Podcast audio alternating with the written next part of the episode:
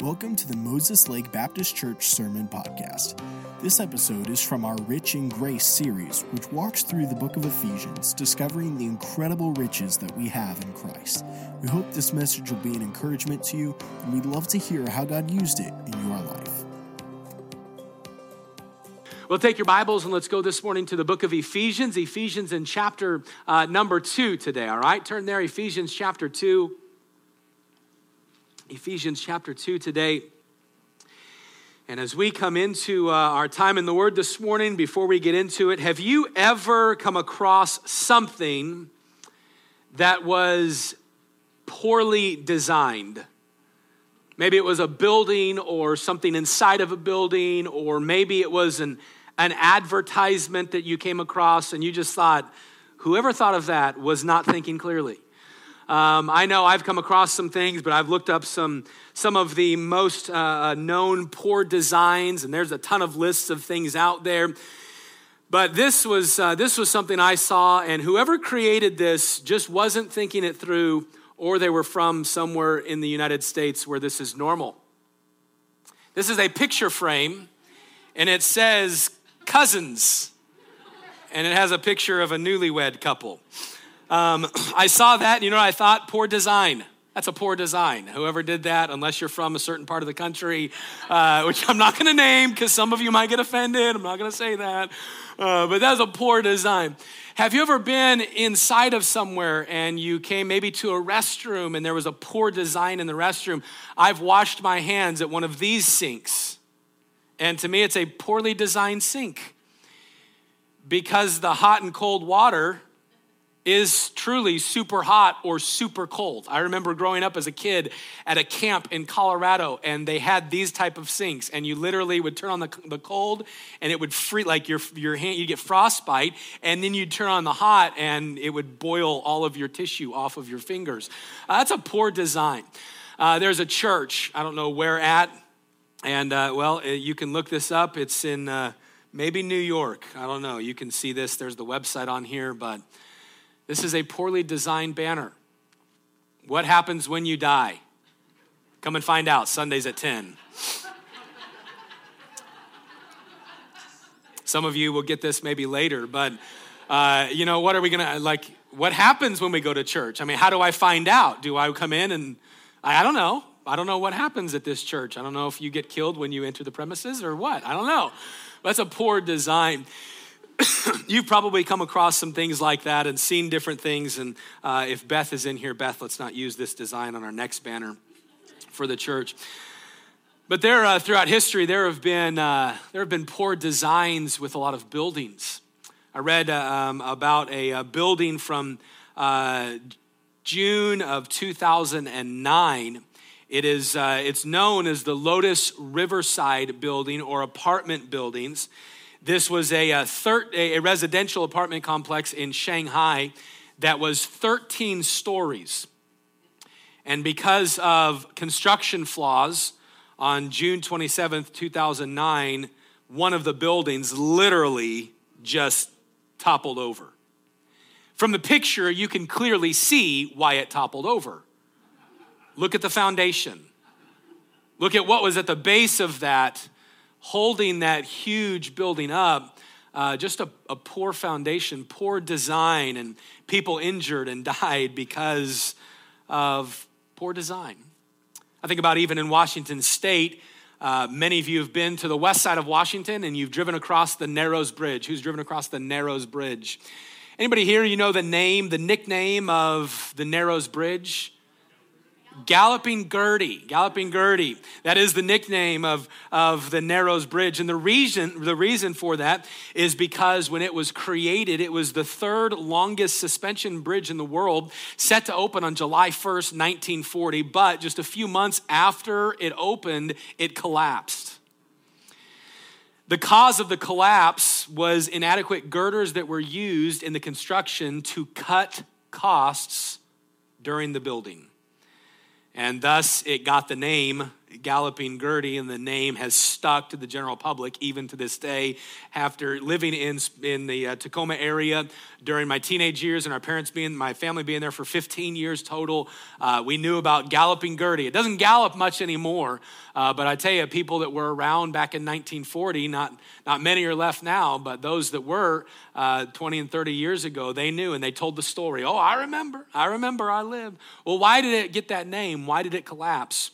Because of a poor design. Let me just say this this morning. When something is designed poorly, it is set up for failure. It's completely set up for failure. You can Google poorly designed tree houses and find a lot of failed tree houses. You can look up poorly designed, you can do that all. Listen, if something has a poor design, it's set up for failure. But the opposite is also true.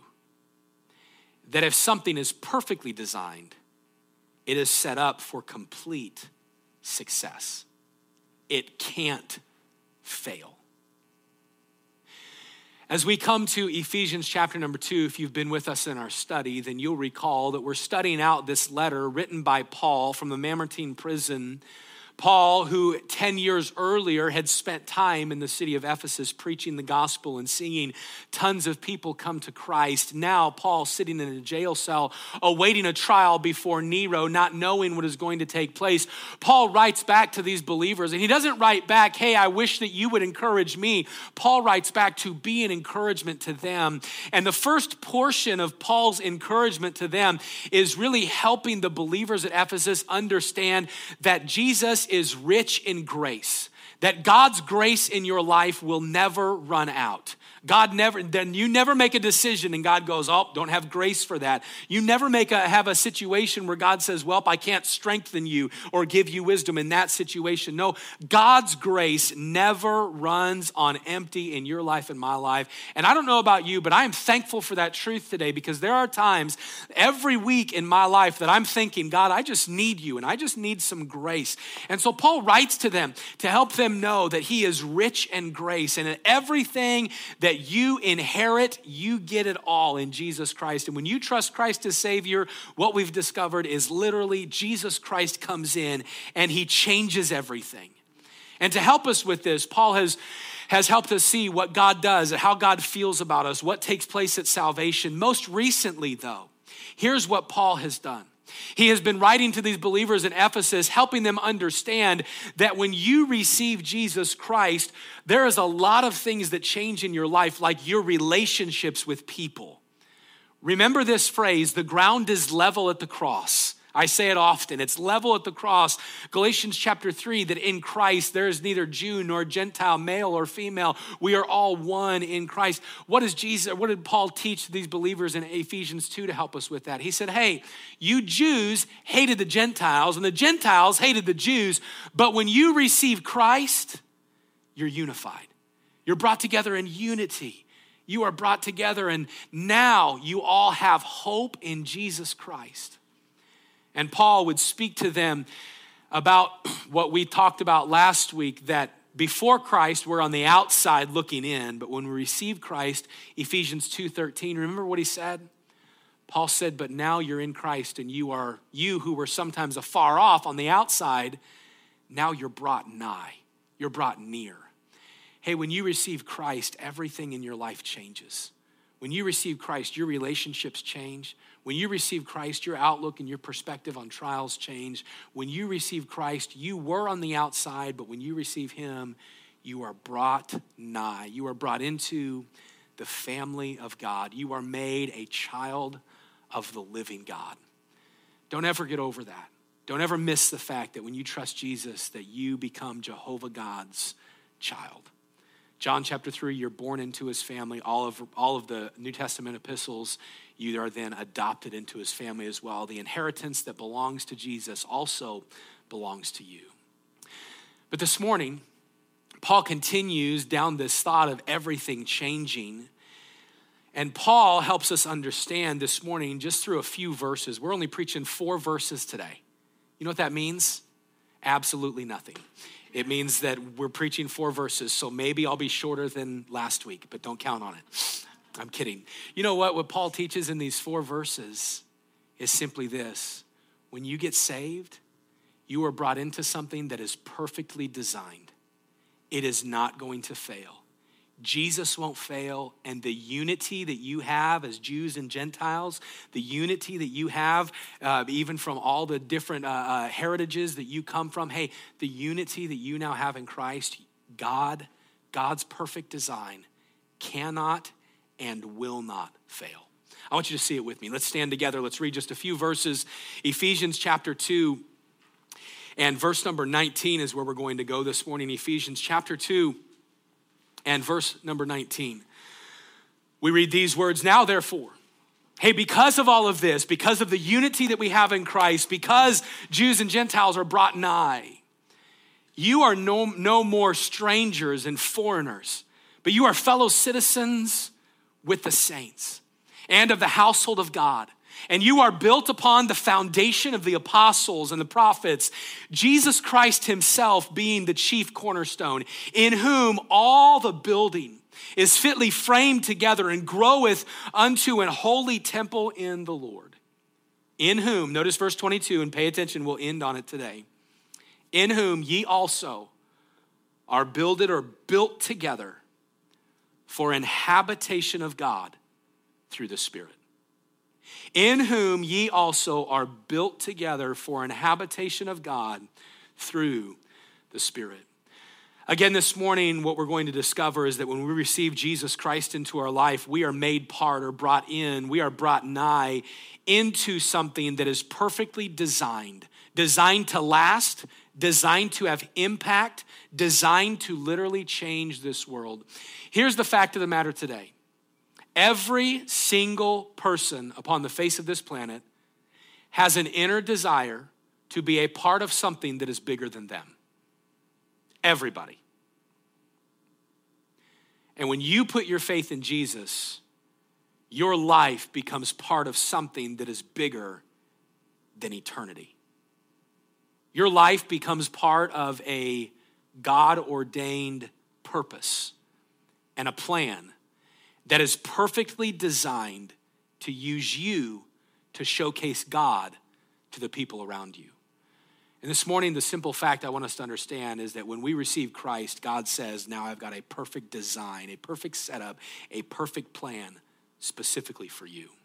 I think we'll be challenged with it, so let's pray, and then we'll get right into the Word of God this morning. With our heads bowed and eyes closed, would you just briefly, would you ask God to speak to you today? God, would you please speak to my heart today?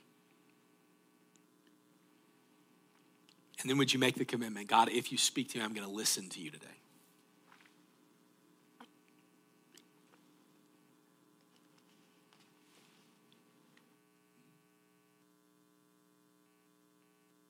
Dear Lord, thank you again for the Word of God. Thank you for the truths that you are going to give to us in these next few moments. Lord, I just uh, humble my heart before you, and I recognize, Lord, that I am unworthy to stand and preach your word. And yet today, Lord, I want to stand here and boldly proclaim you because of your spirit. And so, God, I yield my mind, my words, my heart, my actions to you right now. God, I pray that you'd use your word, speak through me, speak to, speak to each of our hearts today. Lord, help me today, challenge me, help me to remember. Uh, Lord, that I am to be a dwelling place of you. And God, I pray that you'd help us to recognize the perfect design that you have for us and Lord, we thank you for your love. Thank you for what you're going to do. It's in Jesus' name we pray. Amen. You go ahead and be seated this morning. When we receive Jesus, we become part of something that is perfectly designed and set to succeed. And one of the reasons is because uh, of when Jesus brings us into the family of God, he brings all believers together as one. And this morning, this perfect design that God does, uh, God brings us together as one. And he, he kind of, Paul wants to uh, help us understand what he brings us together as one, as, well, how do I say that? Uh, we'll just get into it and you'll understand as I'm going along. Uh, that God brings us together as, number one, He brings us together as one nation. All right, God brings you together as one nation. Where do we see this? Look at verse number 19. Look at verse number 19 because here's what Paul writes. He says, Now therefore you are no more strangers and foreigners, but you are fellow citizens with the saints. We'll stop right there. Fellow citizens with the saints. If you notice what Paul says, if you've been here in previous weeks, Paul connects back to some previous thoughts that we've learned. Well, what have we learned? Notice the phrase when Paul says, You are no more strangers and foreigners. This connects back to verse number 12. Remember in verse number 12, here's what Paul had said to them When you're on the outside looking in, you were at that time, number one, without Christ. You were aliens from the commonwealth of Israel. You were without citizenship. We saw this last week. And you were strangers from the covenants of promise. You were without covenants. You were without hope. You were without, you were on the outside looking in. But notice that phrase that you were aliens from the commonwealth of Israel. That phrase aliens connects directly to the word strangers that we read in verse number 19. That word stranger, the word alien, it simply means a foreigner, someone who is not at home. We spoke of this last week, saying that you are an alien, you and I are strangers without Christ. We are on the outside looking in because we are not part of the kingdom of God. Do you realize that when you're born into this world, you are born outside of the kingdom of God?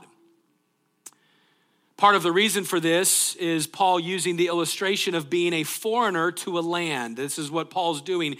He's trying to help them understand that a foreigner to a certain country, though they may abide there, and or excuse me, not abide, though they may uh, uh, um, live there and sojourn there, they are not citizens. Now, I recognize that in our country, in our country, we we too have this terminology, but this terminology is not meant to be derogatory. So I'm going to use it this morning that when someone comes into America and they don't receive their citizenship, they're called an alien. Now, does that mean that they're weird? And no, no, no. The word alien, it just means foreigner. That's what it means, stranger in this. Okay, now what does uh, someone, you know, right now, I'll, I'll, go visit countries, those of you that are going with us to Israel this year. Uh, we have Israel September 12th through 22nd. There's my plug. If you want to go to Israel, see me afterwards, see Beth, we would love to get you signed up. That's the commercial. But if I go, I'm going to go to Israel this year. When I go to Israel, and I, I love going to Israel, when I step foot there, I am not a citizen of Israel. I don't have any rights there. I can't, I can't go in and, and claim anything from the health department. I can't go in and, and get a driver's license. I, I can't do any of the why. I'm an alien. Make sense? Here's what Paul is saying. When you're without Christ, you're without citizenship. But verse number 19, but when you're brought in, you are no longer strangers and foreigners. What's he saying? You are brought into one nation. You are given citizenship. We, as aliens, we have no inheritance, no right. We have nothing being given to us. We are not of his kingdom. But Paul makes the contradiction and says, when you receive Christ, you are brought in and made one nation. Now you are not Jew and Gentile. You were divided, but now you are together as one nation. Not because of your heritage in this world, but because of his heritage, which is out of this world. Because of Christ, you are brought in and you are made a citizen of his kingdom. The fact is that when anybody trusts Jesus as Savior, they are brought together as one nation. We are no longer an outcast. We are no longer foreigners. We are no longer under division. And we are no longer under the, the uh, uh, heritage battles that people face. No, now we are fellow citizens. We are no longer on the outside. We are now on the inside. We aren't foreigners who are sojourners and unwelcome travelers. No, now we are fellow citizens the same town, same kingdom, same heritage, we now belong. I want to say this this morning. I, I'm thankful for my American heritage. I don't apologize to people for being proud to be an American. I love, I love being from the United States. Some of you, you weren't born in the US and you moved here. and I will say, as, as an American, I, I stand up here often and we, I don't shy away from politics and being thankful for our country and, and thankful, though I don't agree with all of the politics in our country, most of the politics in our country, I don't agree with, but you know what? I'm thankful to be an American. I'm thankful for our, our soldiers. Hey, I am. I'm thankful for our, our soldiers and those of you that have fought in our military. I applaud you and I give you a personal standing ovation. I, I try to thank anybody I ever see that I know is in the military. I try to tell them, hey, thank you for serving our country. I'm thankful for our flag. I'm thankful for the Pledge of Allegiance. I'm thankful for the national anthem. I'm thankful. I, listen, I'm thankful for those things. Why? I'm proud to be an American. But there's a kingdom better that I'm also a part of and that kingdom takes priority. But what's that kingdom, Pastor? Hey, I received Jesus Christ years ago, and you know what God did? God brought me in and made me part of his kingdom. And we say it here often I'm a Christian first. Why? I'm a representative of his kingdom. So here's what I'm going to ask you those of us, we would say, man, I want to, we need to be proud to be an American. I, I want to represent my country, America. And I'm to, you know, you'll, you'll get in on the, on the, uh, uh, the conversation and patriotic conversations of the day. I'm to stand for the flag. I'm to do this. I'm to do that. Hey, let me ask you, how are you at representing his kingdom? Hey, at work, you'll stand up and have the political disagreements. But at work, will you stand up and say, no, I'm a Christian? I'm a Christian first. Hey, with the family, right, we don't ever talk religion and politics, but we'll talk politics before we talk religion. Here's my question When you were born into Jesus Christ's kingdom, you were given that citizenship, made one nation. I wonder which kingdom am I more proud of? Am I more proud of the country that I'm from, whether it be America or Canada or Mexico or, or uh, Taiwan or China or the Philippines or I don't, I don't know where you're from? We might be from, we might be from somewhere. Listen, I was born into, God brought me into the citizenship of heaven. Hey, I should, I should have a desire to represent his kingdom well. Here's what Paul is helping us understand that when we receive Christ, we are brought into one nation. We are also brought into one family. One family. I absolutely love this. I love this principle. Look at the end of verse number 22. The end of or verse number 19, excuse me. The end of verse number 19, it says this, and of the household of God. Hey, you are no longer strangers and foreigners, but you're of his kingdom, and you are also of the household of God. Here's the thought this morning, and we've already hit it, and Paul hits it all throughout the book of Ephesians that when you receive Jesus Christ into your life, you are brought into the family of God. We've seen this as Paul talked about the new birth, but we've also seen it as he talks about adoption. Here's what it is this is a absolutely big deal. It is a big deal to be brought into the family of God.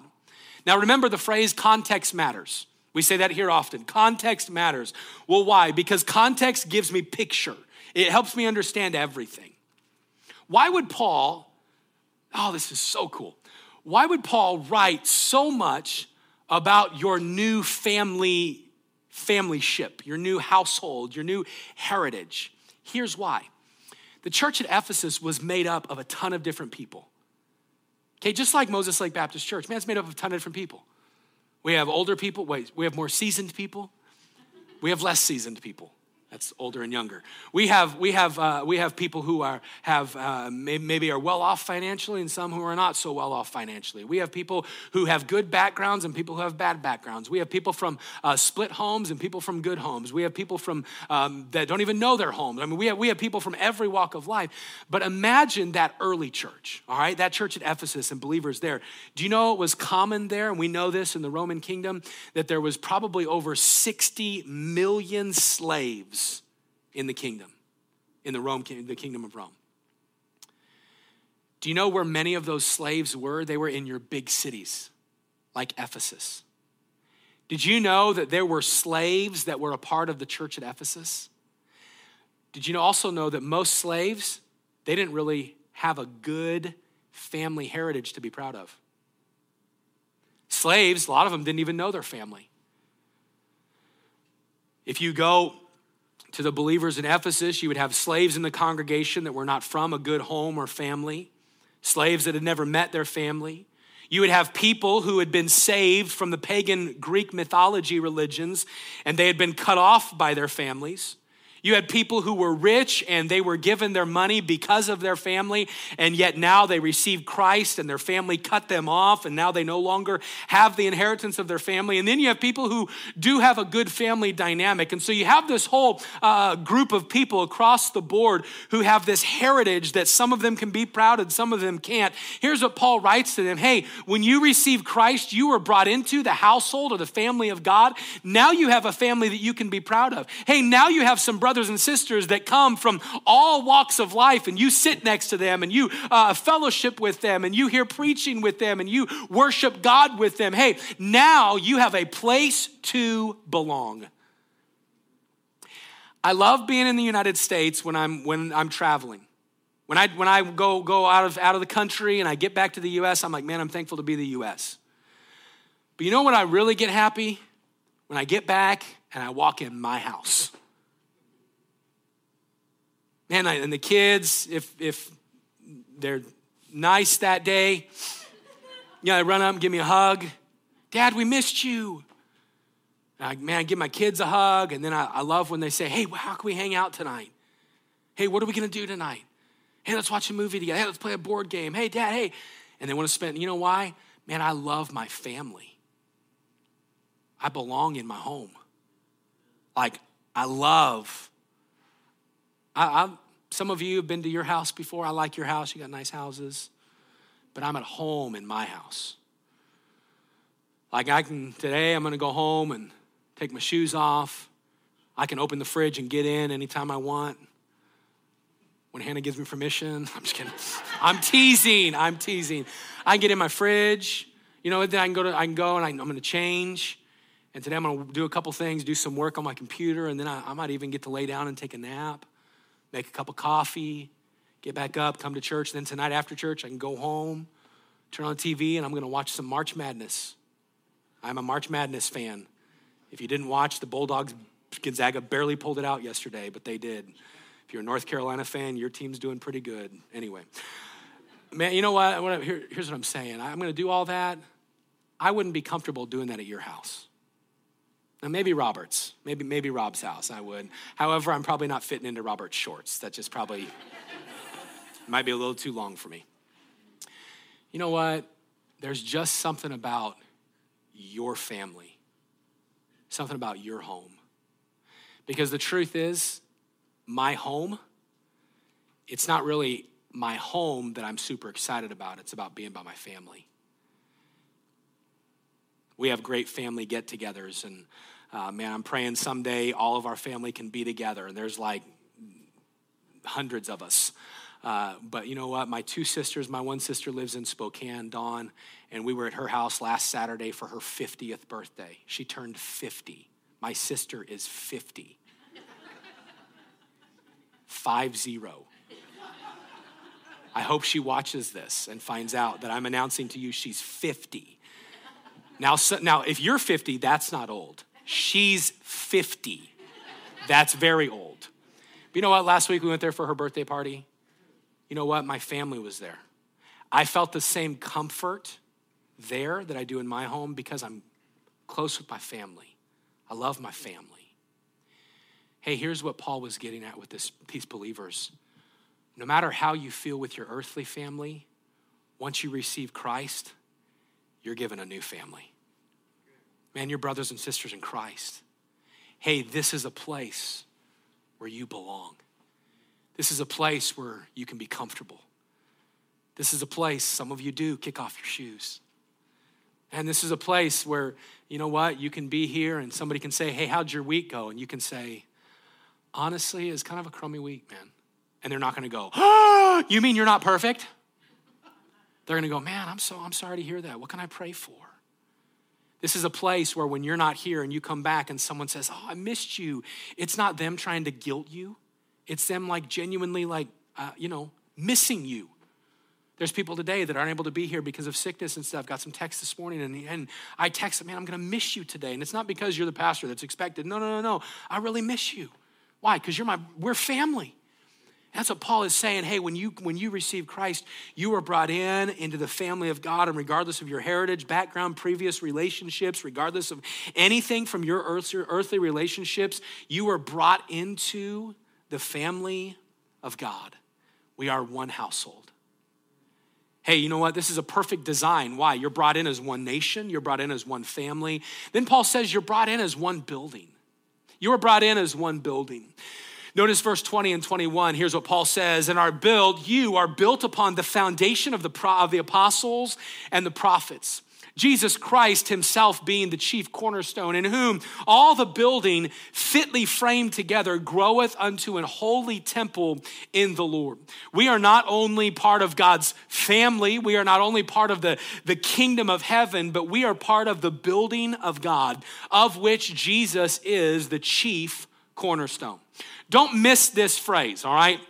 And I, I, say this, and we just covered it this morning in our starting point class for those that are uh, interested in Moses Lake Baptist or new to the church or haven't gone through the class before. And here's the fact everything that we believe is built on Jesus. Jesus is the foundation of the church. Okay, when Jesus started the church, when he called the apostles and the disciples to himself, he said, I will build this church and the gates of hell will not prevail against it. Well, what was he building upon? He said, upon this rock. Many people think that this rock in Matthew 16, 18 refers to Peter. It does not. It refers to the truth that Jesus Christ is the Messiah the, the truth that we believe, everything that you have, oh, listen, this is good. Everything that you have in this book, it is all built upon Jesus Christ. Everything. It's all about Jesus.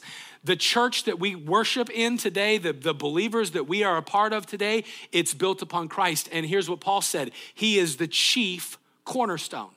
He's the chief cornerstone. Well, what does this mean? What is a, a chief cornerstone? A chief cornerstone, the cornerstone is important. This truth is important for them and it's important for us. And he wanted these believers to know and remember that Jesus Christ is the chief cornerstone. The cornerstone would be this someone would say it in relation to architecture, a cornerstone is traditionally the first stone laid for the structure, which all other stones are laid in reference to. A cornerstone, it marks the geographical location by orienting a building in a specific direction. Hey, the chief cornerstone is the foundational stone. If the chief cornerstone got taken out, the building will crumble. Hey, without Jesus Christ, everything that we have is pointless. And Paul's already written about that. Now he writes about it again the fact that everything is built upon Jesus Christ. And then you have the apostles and prophets. What are they? They're, they're built in upon the cornerstone, upon the truth of Jesus. And then Paul says, and who comes after that is believers. You and me. Believers throughout history are on this building, God's building. We all make up this building that is fitly framed together. That phrase, fitly framed. It, it means closely joined together or glued together. We, as God's people, we are built together, verse 21, to become a temple. What is a temple? The dwelling place of God. We'll get to that in just a minute. But you and I are built together. And Paul said this to the believers at the church at Corinth. He said, We are laborers together. We serve together. We are God's husbandry, the vineyard of God, producing fruit for God. And you, we are God's building. We are God's building. We are part of the building, the building of believers throughout history, the building of believers to come. But we are also given the responsibility of building. And when I read Ephesians chapter 2, verse uh, 20 and 21, in whom the building uh, is fitly framed together, when I read that and when I understand that we groweth unto a holy temple in the Lord, here's what I find a great challenge in. God not only makes you a part of the building, but 1 Corinthians chapter 3 continues to teach that God says that you and I are to be builders as well. What does it mean to be a part of the building? All right. Here's Jesus, he's the foundation. Then you had those prophets who spoke of Christ to come. You have because they believed in faith. You have the apostles, you have the other disciples, then you have people continuing Christ. And since Jesus, just one generation of believers after another has become built upon Christ. Make sense? Now, here's our responsibility we are responsible to continue the building of the church. Now, we know that Jesus adds to the church and that it's not our responsibility to make people trust Christ, but who is not a part of the building, the family, the citizenship? Who do you know that's still on the outside looking in? I'll ask it this way Who do you know that still needs Jesus in their life? Do you know what you and I do when we take the opportunity to witness and tell somebody about the gospel and tell somebody about the death, burial, and resurrection? Hey, do you know what we get to do? We get to be a part of the building of it. We get to be a part of helping generations to come to know Christ. I wonder who do you know that needs you to share Christ with them? I mean, who are you reaching with or for the gospel of Jesus Christ? Hey, what coworker, what loved one, what friend, who's the person that they're still, like we saw last week, on the outside looking in? Hey, you know what? You're part of the building. And as part of the building, God says, and I also want to use you to build. I want to use you as a laborer together, 1 Corinthians 3. I want to use you to help this building become tighter and stronger by continuing to build upon what I've designed. And here's the cool part about it his design isn't going to fail. Means once you're a part of salvation, hey, once you're a part of the nation, the family, this household, the building, you can't lose your salvation. We believe and we teach consistently. The Bible stands on this truth once saved, always saved. Hey, when Jesus said, For whosoever shall call upon the name of the Lord shall be saved, it means definitely gonna happen. If you have Jesus Christ in your life, you're part of this building, and you know what? God's never gonna go, eh, and God's never playing Jenga with your Christian life. How many of you played Jenga? You know, you got to pull a little, little uh, uh, uh, um, blocks. Thank you. Could not think of that. You got to pull little wooden blocks out. You know what? A Jenga, after a while, it's going to topple over. God doesn't play Jenga with your life and my life as a Christian. He puts us in the building and we are glued together. And the Holy Spirit says, nothing can separate you from the love of God, which is in Christ Jesus. Hey, it's a perfect design. We are brought in as one nation, we are brought in as one family. We are brought in with, as one building, but lastly, today, we are brought in with one purpose. Don't miss this. Verse 22 In whom ye also, you are builded or brought or built together for or to become an habitation of God through the Spirit. What does that mean, an habitation of God through the Spirit? You and I, we are brought together to be the dwelling place of God through his Holy Spirit. In the book of Genesis, the Bible teaches that God walked among his people. But in Exodus, the Bible teaches that he chose to dwell with his people. He dwelt in what we call the tabernacle until Israel sinned and the glory of the Lord in 1 Samuel chapter number 4 departed from the tabernacle. Then in 1 Kings, God dwelt in the temple and he dwelled in the temple for the purpose of showing his presence to the people of God. But Israel sinned, and the glory of God, Ezekiel chapter 10, departed again. But now, in the New Testament, when a person receives Christ, listen, through his spirit, God now dwells in the hearts of men. And this time he promised that he would never leave. God does not dwell in man made buildings. Although we call this building the church, this is just the church building. No, the church are the believers that gather here. The church are the believers that have joined themselves together to say, We are Moses Lake Baptist Church, and we have the purpose of moving the gospel forward. And we believe this truth, and we, we sign our lives, our, our, our lives and our Christianhood together to say, hey, we are bound to say, He is the King of Kings and He is the Lord of Lords. We believers are the church. But you want to know where God dwells? God dwells in the midst of the congregation of the church, but then also God dwells in the heart of every single individual who's received him. In Romans chapter, chapter 8, it says this that if you don't have the Spirit of God, then you don't have God, because when you receive Jesus Christ, the Holy Spirit of God will move into your life. And you and I, we get the privilege that the Old Testament saints dreamed of. What is that? Now, the, now God doesn't just come in and dwell amongst us. God doesn't just come in and, and walk physically with us. No, now God says, I will be in you through the Spirit. See, when you and I trust Christ as Savior, Jesus, through the Holy Spirit, God, through the Spirit, moves into us. He dwells in the hearts of those who have trusted Him. And this reference in verse 22 is referring back to the temple in verse number 21 when it says that we are made a habitation for God through the Spirit. Well, what was the temple? The reference of the temple would be meaningful to the writer, to the readers in, in Ephesus. Why? Because that, that group of believers in Ephesus was made up of Jews and made up of Gentiles, and they were all a part of this church, and they would all associate the word temple with their previous religions. Okay, for the Jew, the temple was a huge deal.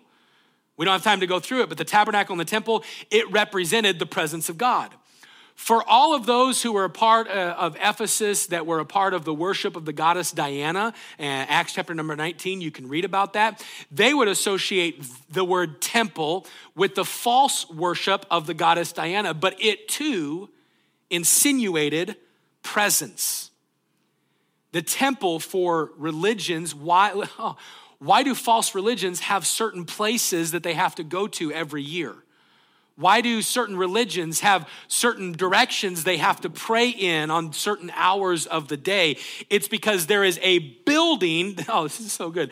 There is a building. Maybe you, I'm going to get, I'm going to sit down here and get excited myself. There is a building that they look to and they say, man, that building represents all that we believe. And that building, if that building goes down, then we're all going to die. And if that building, they, they worship that building because that building represent, oh, the building represents the presence of the, the deity or the so called God that they worship. Hey, here's what God is saying to you and I in Ephesians chapter number two. When you trust Christ, you become the building, you become the family, you become the temple. You are the person. You, it doesn't mean you are worshiped. No, no, no. You have the one dwelling in you that is to be worshiped, and you become the habitation of God. Now, God wants to use your life to point back to Him. Like everybody in a false religion will look to that false religion and say, that big building right there represents that religion to this world. That's what your life is supposed to be to this world. People look at you and they say, that person right there represents God who is in this world. That person represents everything that they believe and they teach that well why can we do that because we are made we are brought together for the purpose of being an habitation a dwelling place of god do you get that this morning man it's such a good truth. Once you get saved god moves into you and he wants to use you to point to him. Now how do we do that? Through the spirit. Through the spirit.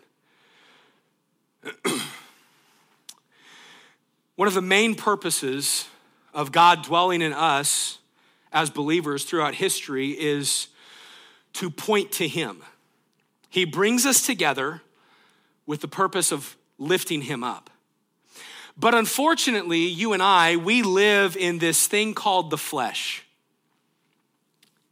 Well, what's the flesh? It's this stuff. And once you get saved, we are saved from the penalty of sin eternity in hell. We are saved from the power of sin. We don't have to sin anymore. But while we're still alive, we are not saved from the presence of sin. We still dwell in a corrupt culture and we still dwell in a flesh that desires sinful things. Every day of your life and every day of my life, you and I have a decision. We have two voices that speak into our lives. The first voice is the voice of sin. That comes through the, the lust of the flesh, the lust of the world, and the pride of life. It comes through the world, the, the demonic forces around us, and our flesh. That voice cries out, Do what you want, say what you want, go where you want.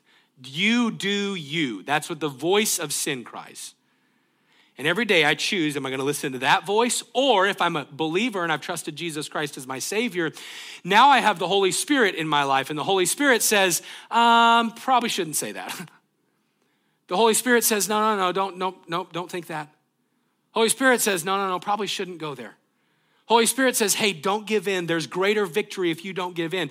Holy Spirit says, hey, why don't you say this to that person? You'll be able to be a big encouragement to them. The Holy Spirit says, hey, why don't you choose to forgive? It will help you. The Holy Spirit says, hey, put aside the bitterness. Hey, don't gossip. The Holy Spirit is always giving us instruction and, and trying to speak truth into our life. Here's what we have to choose every day which voice am I going to listen to?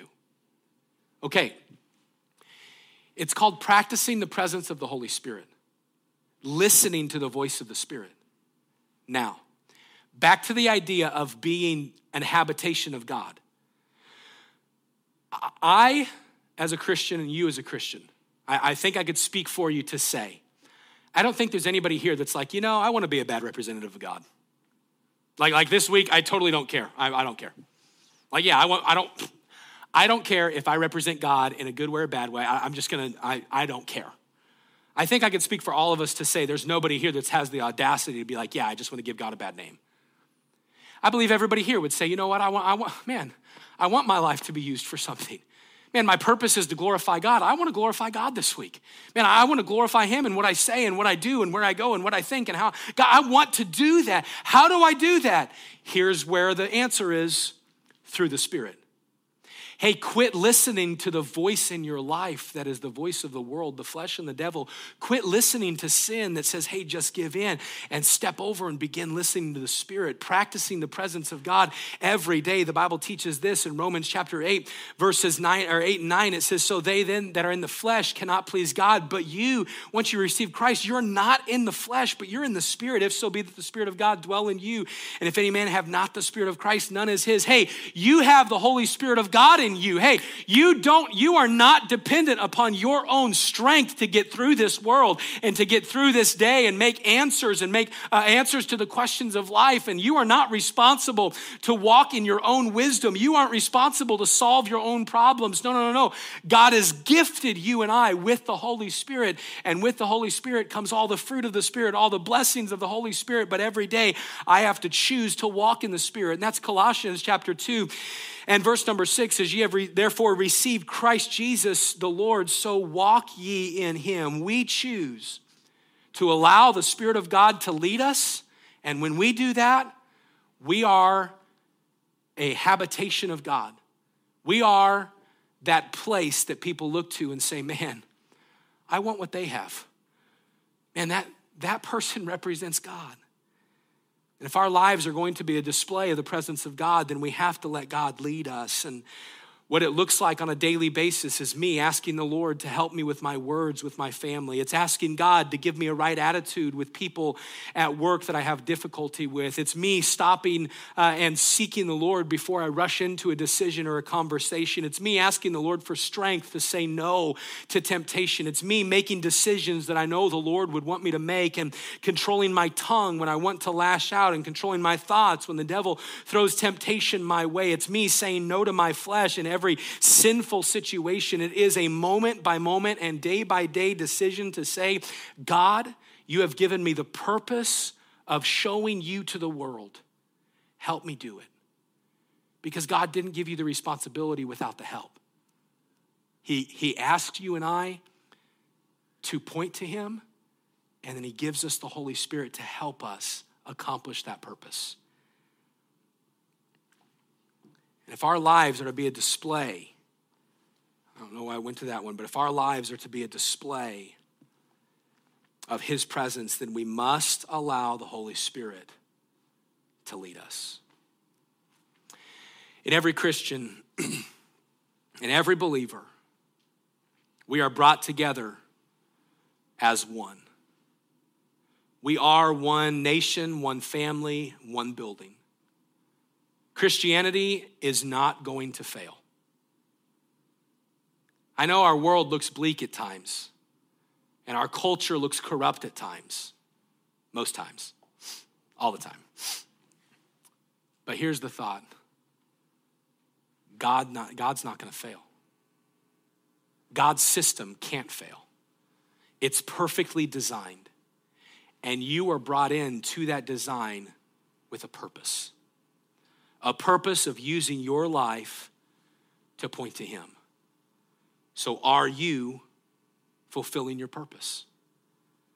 Are you living out your God given identity as a dwelling place and demonstration of the power and Spirit of God? Am I living my life every day so that people around me will know I belong to Him? Part of His nation, am I representing Him as a citizen? Part of His family, am I representing my Father's name? Part of His building, who am I bringing along to build in? Part of His purpose, the purpose of worshiping and glorifying Him. I want to encourage you today with this thought, and we're done. If you know Christ as your Savior, if you've put your faith and your trust in Him, today, would you make this decision? God, I want my life to point to you, but I need the help of your Spirit. And so, God, would you help me to discern the voice of your Spirit? God, would you help me to learn to listen to you? It's a decision of God, I want my life to point to you, but I need your help for this. And so, God, would you help me to listen to your spirit? And make that decision today. God, I, I want to listen to you. Would you help me with that? Would you help me to understand the truths of your word and how it applies to my life? God, would you help me this week to, to know when you want me to forgive and what you want me to say and how you want me to treat others? God, would you help me to be a habitation of you? Thank you for listening to this message. We hope it's been an encouragement to you. And if you'd like any further information about our church, we'd like to encourage you to visit mlbc.church.